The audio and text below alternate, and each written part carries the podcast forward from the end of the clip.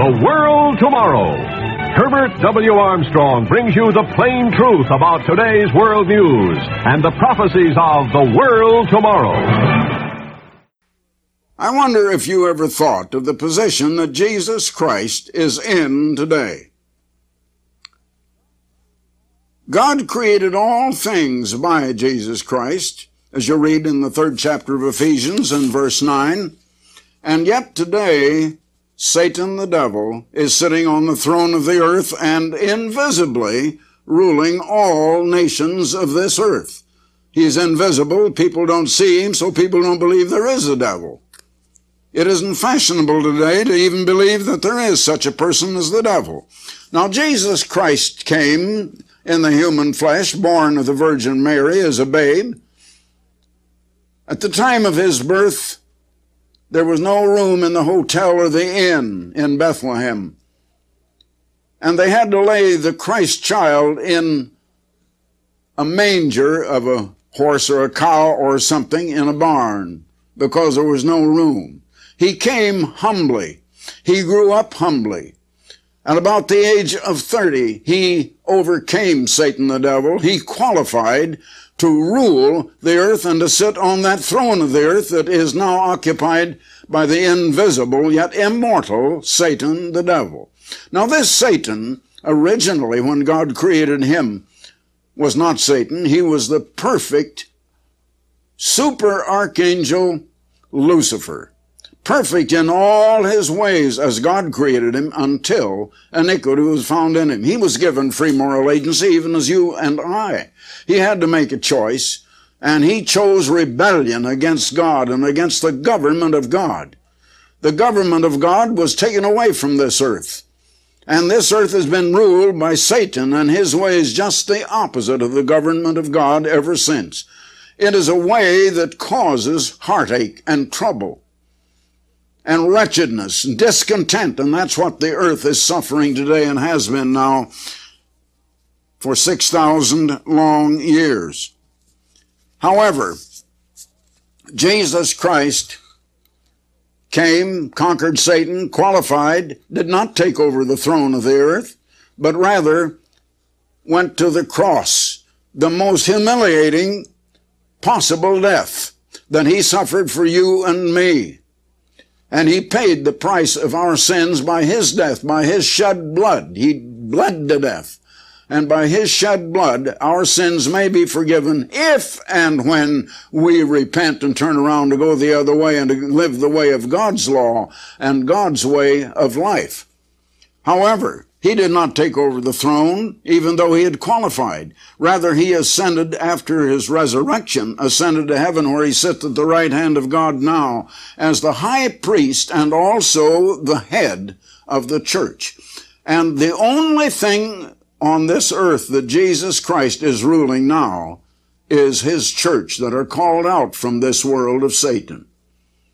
He is ruling nothing else, but the day is coming when he is going to come and rule all of the earth. Now, we read of that in the tenth chapter, or rather the tenth verse of the first chapter of the book of Revelation. I've been going into the book of Revelation recently in these programs, and the entire setting of the, the entire subject, you, if you please, of the entire book of Revelation is revealed in verse ten of the first chapter of the book of Revelation, where John, recording what he saw in a vision. In a vision, the prophet John, or rather the apostle John, I should say, was taken uh, in vision up to heaven. Actually, he was on the Isle of Patmos in the Mediterranean Sea here on the earth, but he seemed in the vision to be in heaven. And he saw things in heaven that don't really exist in heaven, but are to take place here on the earth.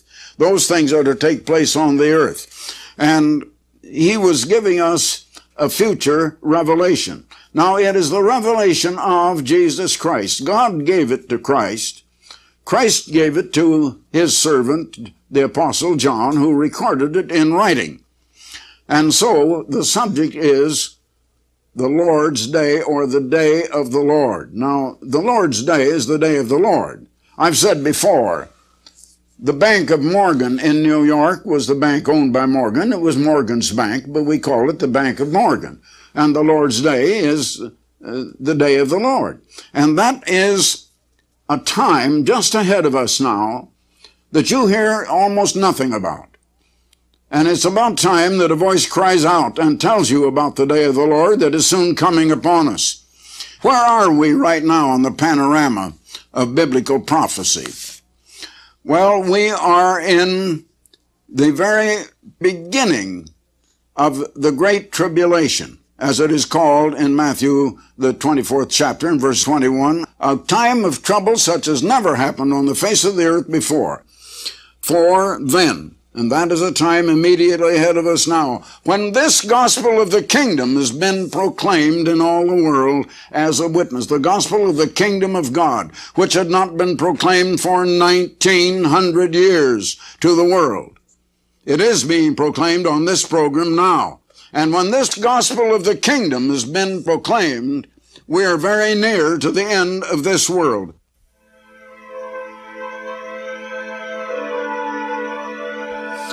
For then shall be great tribulation. That's coming upon us right now. We're in the preliminary stages of it, such as never was since the beginning of the world to this time, known or ever shall be.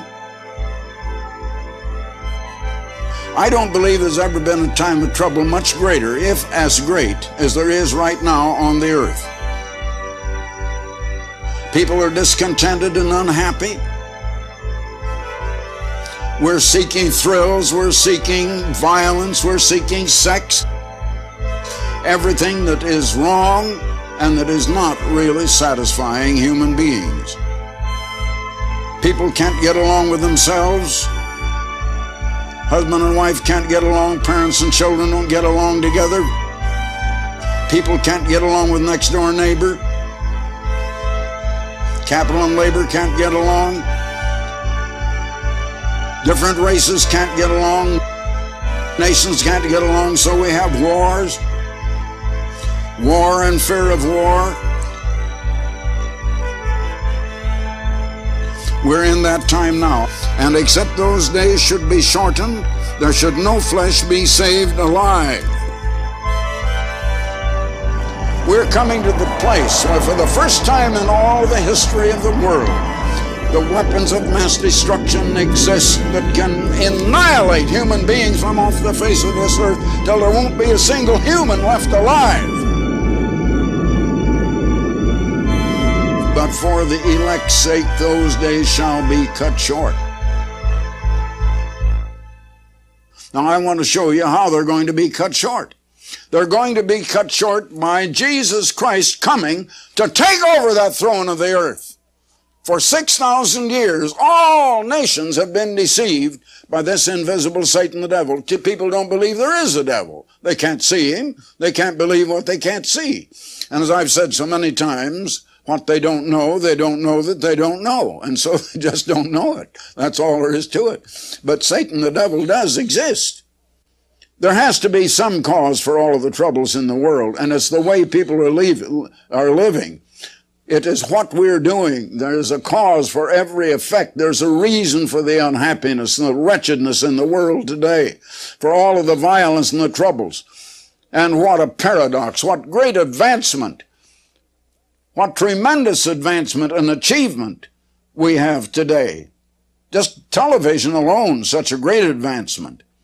The automobile, the airplane, men able to fly clear to the moon and back into outer space. And yet, we're in a time of trouble such as this world has not had before. And it's going to be even worse. And then Jesus Christ is going to come and take over that throne. Now, we have actually been for some six thousand years under the rule, invisibly, of this Satan who's sitting on the throne of the earth. You can call it the day of Satan. You can call it the day of man if you wish. Because man is doing what seems right in his own eyes. Man sets up his own kind of governments. He makes his own laws. He has his own police force, his own armies and navies to enforce his laws and his ways or to fight his battles. And that's the kind of world you've lived in. It's a world mingled between great achievements and also great and terrible wretchedness and unhappiness. And I tell you, such things ought not to be. Now, we're coming to the time that is called in the Bible the Day of the Lord, and that's what the entire book of Revelation is all about. That's what it's all about, the Day of the Lord. I don't know why it seems that this is the only voice that has ever proclaimed that to you. If you have heard any other voice, I'd like to know about it. I, I, I would just like to congratulate anybody else that has ever proclaimed this wonderful truth, because it is a wonderful truth. Now then, um, this great time of trouble is a time Satan the devil knows he has but a short time, because when this gospel of the kingdom of God has been proclaimed as it is on this program, Satan the devil knows he has but a short time. Now the time is near of the end of this world of Satan and the beginning of the world that will be ruled by Jesus Christ, because he is not sitting on the throne of the earth at this time. He's sitting on the throne of God, on God's throne in heaven, but not on the earth throne. Satan the devil is sitting on the earth throne, and he knows but he has but a short time, because Christ is coming to rule. He's coming to cut short these times of trouble, and oh, far worse trouble that is coming. A third of our people are going to be destroyed by nuclear warfare. It's spoken of as by the sword in the Bible, but the sword is merely the symbol of the uh, weapons of destruction that are used in war.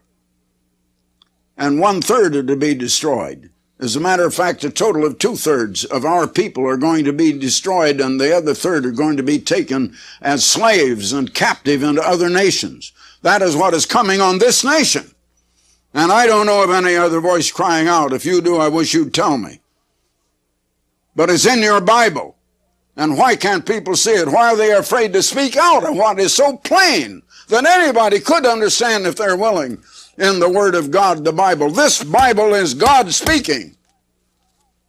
But people don't speak it out. It seems like they have been afraid. Well, I've gone through this book of Revelation up to the sixth chapter. And six of the seals are opened in the sixth chapter, and we come to the seventh seal, which, and from there on, the entire rest of the book is about the day of the Lord. Now, I want to give you a few of the prophecies of the day of the Lord. It is a time spoken of in, oh my, it's more than twenty-four different prophecies in the Bible. I can only have time to give you a few of them, but I want to give you a few of the times where the day of the Lord is spoken of. It's a time coming that is going to end the trouble, and just a, an immediate prelude to the coming of Jesus Christ to take over the rule of this earth and change the way people live on the earth, so we will live in a way that will bring us peace, and will bring us happiness and joy, and will bring us great prosperity. Today, my friends, about half of the people on this earth are living in wretchedness and abject poverty, filth and squalor. Then everybody will have plenty. My, when you stop to think, the way we're living is bringing all these troubles on us. We're living in a time of ignorance. Half of the work is uh, half of the world, rather, is are illiterate today, and then the earth will be as full of the knowledge of God and of Jesus Christ as the waters cover the ocean beds of the oceans, and that's pretty full. The people will have knowledge, and there won't be any illiteracy after two or three generations. After Christ comes to rule, he's coming as the King of Kings. He's coming. He's qualified for it. He's going to displace Satan. Satan is going to be taken away. There won't be any Satan deceiving and misleading people, but we will begin to live the way of God. Now, first I want you to notice in Isaiah, the second chapter, and beginning with verse twelve. For the day of the Lord. Now, the day of the Lord is the Lord's day, and that's the subject of the whole book of Revelation. For the day of the Lord of hosts shall be upon everyone that is proud and lofty, and upon everyone that is lifted up, and he shall be brought low. People today are proud and lofty if they have a little bit of education. They are so conceited, they think they're so great in their own eyes, The loftiness of man shall be bowed down, and the haughtiness of man shall be made low, and the Lord alone shall be exalted in that day. And the idols he shall utterly abolish, and they shall go into the holes and into the rocks and into the caves of the earth for fear of the Lord and for the glory of his majesty, when he ariseth to shake terribly the earth. In that day a man shall cast his idols of silver and his idols of gold, which he has made, each um, for himself, to worship, to the moles and to the bats, to go into the clefts of the rocks and into the tops of the ragged rocks for fear, and so on. I have read all of those things to you in the book of Revelation in the sixth chapter, at the end of the fifth seal, which is the great tribulation, and just before the coming of that seventh seal, the day of the Lord. And the day of the Lord is the theme of the whole book of Revelation. All right.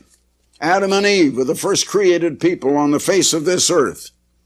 Adam chose a carnal mind. Before him were two special symbolic trees.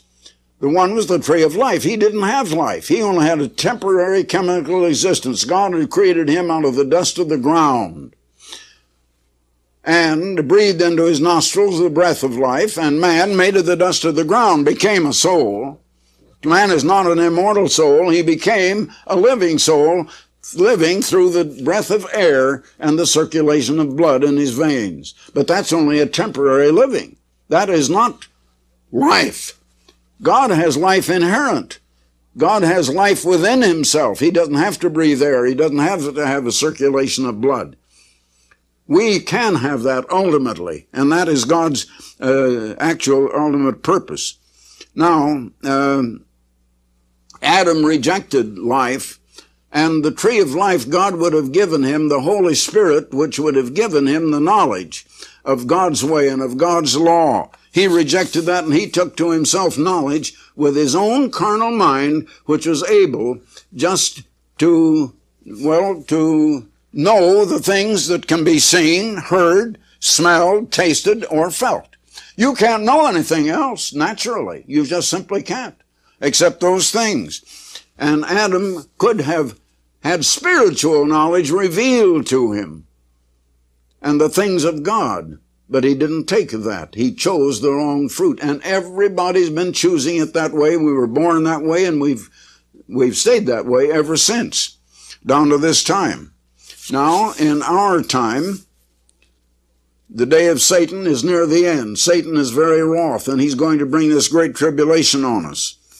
Uh, Satan is an invisible spirit. People don't see him, so they don't believe he even exists. He does. Something has to be causing all of this trouble in the world. How can you account for the way people are living that are bringing so much unhappiness and wretchedness upon them? Now, next I want you to notice another prophecy about the day of the Lord in Isaiah thirteen, beginning with verse six. Howl ye, for the day of the Lord is at hand. It shall come as a destruction from the Almighty. He's going to destroy the wickedness and the haughtiness of man that has been deceived by Satan the devil on this earth and is causing us so much unhappiness. Therefore shall all hands be faint, and every man's heart shall melt. And they shall be afraid.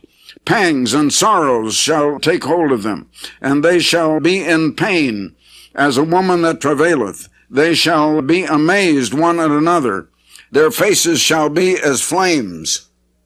Behold, the day of the Lord cometh, cruel, both with wrath and fierce anger, to lay the land desolate, and he shall destroy the sinners thereof out of it. And then again, in verse eleven, and I will punish the world for its evil, God says. That is in the day of the Lord. Now, next, I'd like to turn to a prophecy in Isaiah, and it's in so many places in the Old Testament and also in the New Testament, the prophecies of the day of the Lord. Come near, you nations, and hear and hearken, ye people. Let the earth hear, and all that is therein, the world and all things come forth of it. For the indignation of the Lord, the eternal God, is upon all nations, and his fury upon their armies. He hath utterly destroyed them.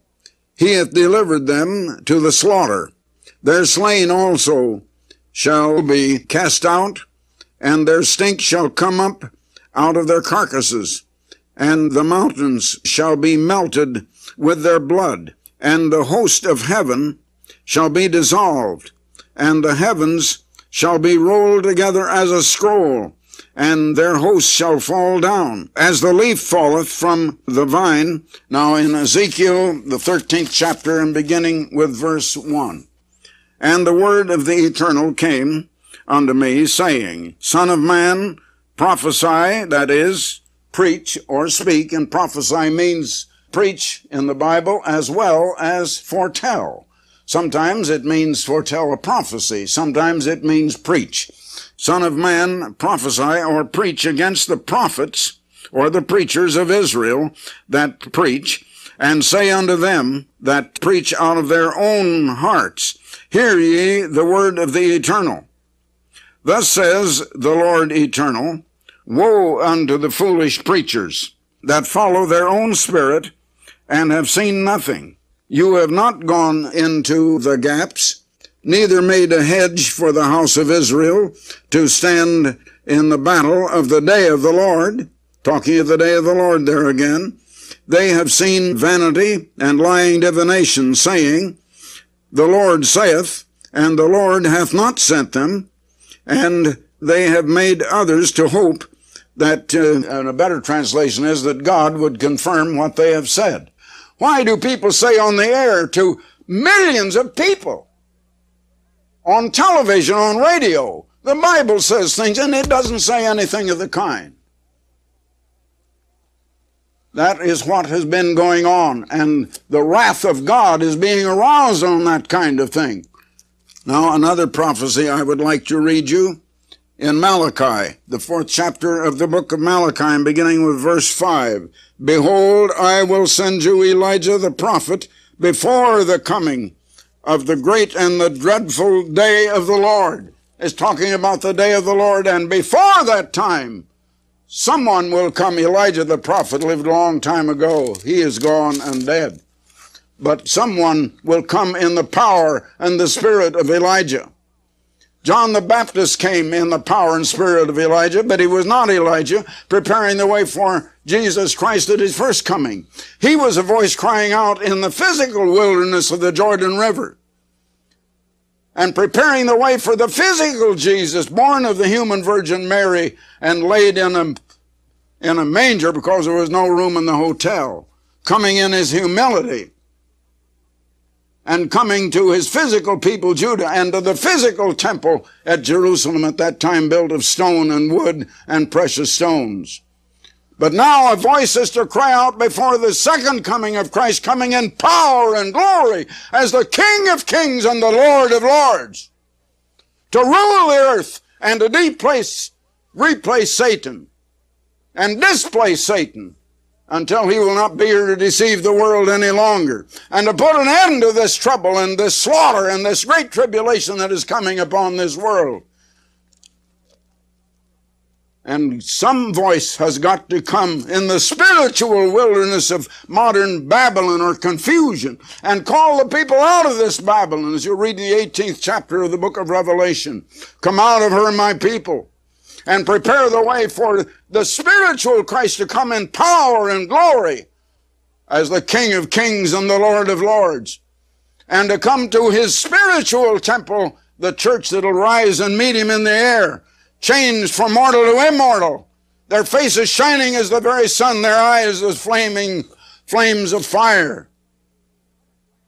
I tell you, my people, we're coming to that time, and it's time for a voice to cry out and to tell the people that we're coming into that time, and to say, come out of this Babylon of religious confusion of our day and believe the word of God. Because there are many that are preaching something altogether different today. It's time to believe the word of God and exactly what it says. Now it continues here in the fourth chapter of Malachi, and he shall turn the heart of the fathers to the children, and the hearts of the children to their fathers, lest I come and smite the earth. It says with a curse here, but the original Hebrew word there was a word that means utter destruction. In other words, the time when no flesh would be saved alive unless God comes to intervene and cut those days short. We're coming to that time now. We're very close to that time. Now, you need to understand these things. So until next time, this is Herbert W. Armstrong saying goodbye, friends. For more information, please visit our website at w w w dot cog little flock dot com.